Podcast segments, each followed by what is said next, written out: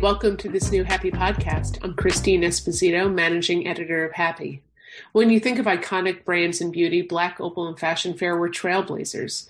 They each carved out positions in their respective markets with products designed and developed exclusively for skin rich in melanin.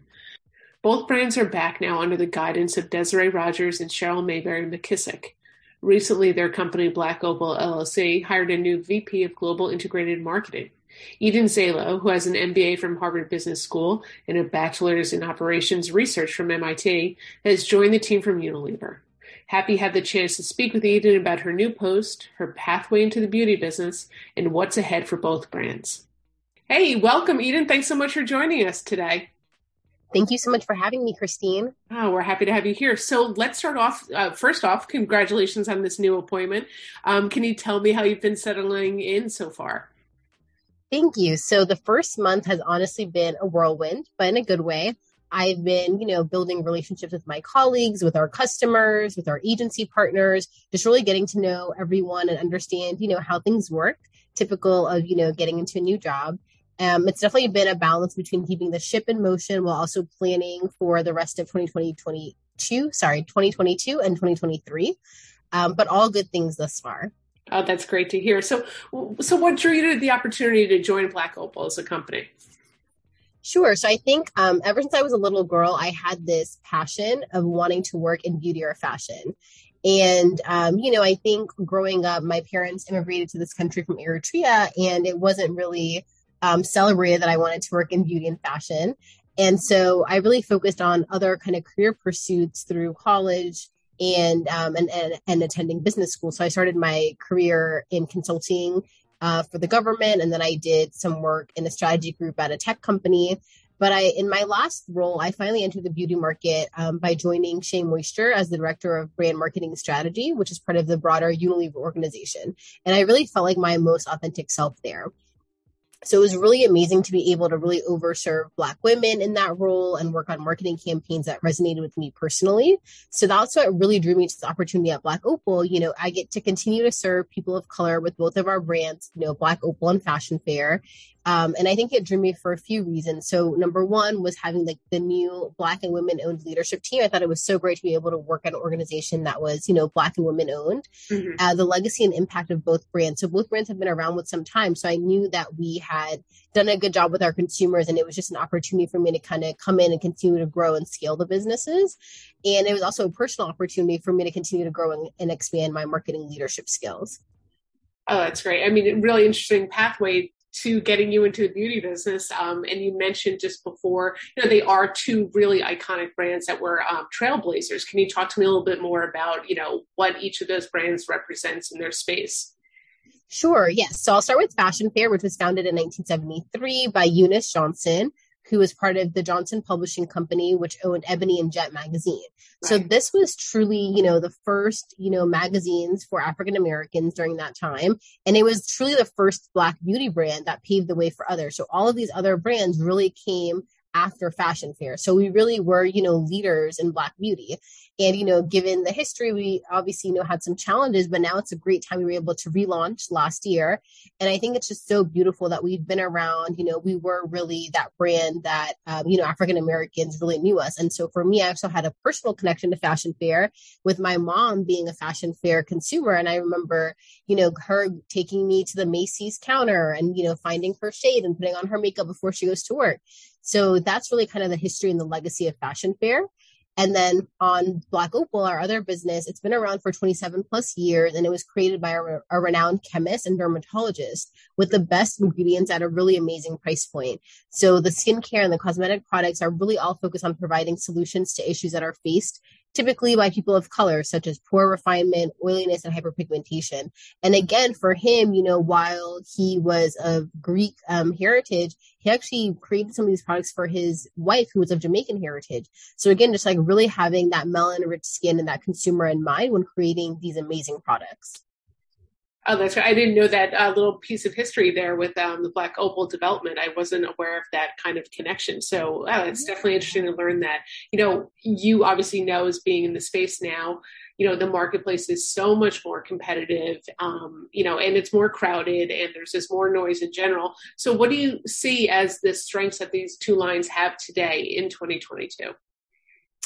Yeah, so I would say for Fashion Fair, we really believe that we have the best products for mullet-rich skin. We embrace all types of Black beauty and want Black women to feel majestic in our products. We're one of the only Black beauty brands that are in the prestige kind of marketplace, showing that Black women deserve luxury, but can also be the creators of luxury, which is really important. And given our rich history, we know we have products that we know work. And so I think that that's really a big differentiator and strength for us as Fashion Fair. On the Black Opal business, we believe, you know, we have these five pillars of beauty. So we believe that beauty is easy, beauty is fun, beauty is unique, beauty is smart, beauty is real. So we're really for the everyday girl that wants a simple regimen and multiple use products. So for example, our Pore Refining Gel Cleanser preps your skin for the Pore Refining True Color Stick Foundation, which is our hero product and one of my favorite products. And we also offer really, really great quality price points at an unbeatable price. So I think in the mass kind of, you know, line of products, we really have the best, you know, value for the quality of the ingredients that are used in our products. So I truly believe that, you know, we have the best of the best in both of our lines. And I think that just with our legacy and kind of the shared history that, you know, we're hoping that we can continue to build with those consumers that we've had in the past, as well as continuing to bring in those new consumers. Right. So are there any challenges that you think that the brands are going to face right now in terms of just where they are and where you want to, where the company wants to take them in the future? Yeah, so I think there's definitely challenges, you know, and I think there's different challenges for each of the brands. So on the Fashion Fair side, it's really focusing on getting the awareness that we're back and better than ever, right? So a lot of consumers, you know, we were gone for a while, they really missed us, and they don't know that we've relaunched. Hence, we really are focusing more on awareness marketing tactics that are focused on press. And we've gotten a lot of it actually with the recent launch of our documentary called The Beauty of Blackness, in partnership with Sephora, who is our retail partner. And it's now available on HBO Max. So I encourage, you know, everyone to go out and watch it. It really tells a beautiful story of the history of Fashion Fair. We actually recently did an event last night in Chicago with some influencers and some press in this market. And they were so excited to, like, you know, watch the documentary and just learn about, you know, the history of the brand as well as the relaunch. We are also engaging with our consumers at small events and activations, you know, now that those are coming back to life, to get her reintroduced to us, because we do have new product formulations, new product names, new shade names. So we want to make sure that the consumer that, you know, used to be our consumer comes back and knows, you know, this is what works best for you. But we also want to introduce ourselves to the new consumer as well. Okay. There's a lot going on. Keep going. Tell me more. Yes. Yeah. So that was on the Fashion Fair side. On the Black Opal side, again, I think it's the same thing, right? Like, we've been around for 27 years, but we actually reformulated almost all of our products. We have upgraded formulations. We have new colorful graphics, really want to, you know, tap into that younger millennial Gen Z consumer and really build up a strong digital marketing presence. So we've been around for some time, but we're really not the same brand. So it's also a reintroduction to our consumer. So it's really focusing on, you know, how can we tell this story to these consumers and make them feel like, wow, this is a new brand and not the same brand that I've seen on shelves for the past, you know, 27 years.